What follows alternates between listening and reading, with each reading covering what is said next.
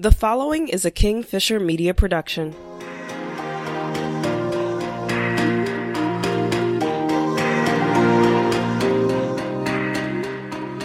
God gave us memory so that we might have roses in December. J.M. Barrie. My Decembers don't have roses. They have pink carnations. My father had odd taste in music. Of course, he loved his church music, especially old hymns. He'd belt out the lyrics as loud as he could, desperate to be a bass, but not really equipped vocally to get there. When he heard marching band music, it became immediately obvious that his blood was really pumping.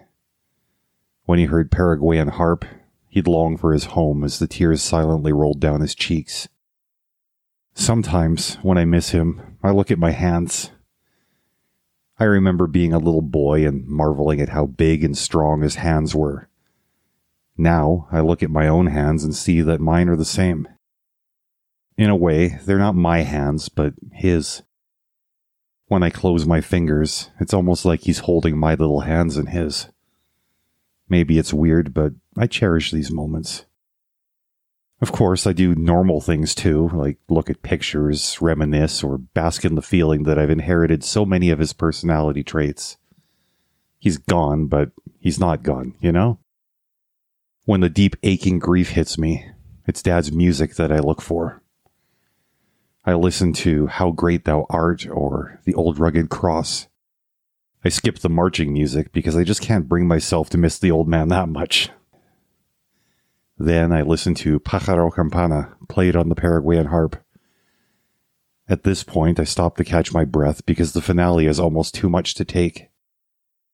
Dad loved all the music I've already mentioned. When he heard Marty Robbins, though, that was another thing altogether. He loved everything Marty Robbins ever recorded. From El Paso to Unchained Melody to My Woman, My Wife. His favorite, though, was a white sport coat and a pink carnation. He never told me why. All I knew was that it was his favorite song and that he always wore a pink carnation on the lapel of his suit. When I play that song, he's there with me. Of course, I cry, sometimes uncontrollably, but I can't bear to stop that music.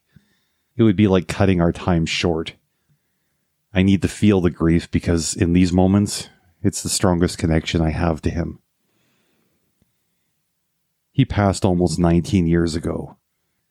In that time, I've thought many times to ask my mom why that song was so special to him, but I've stopped myself every time. It's not that I'm worried that the backstory might be disappointing or involve a little bit too much information. I think it has more to do with the fact that I need the pink carnations more than I need the answer.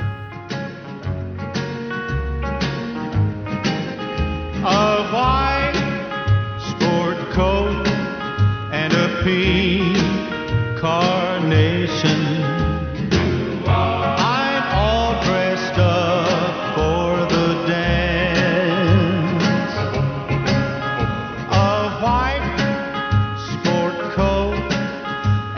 A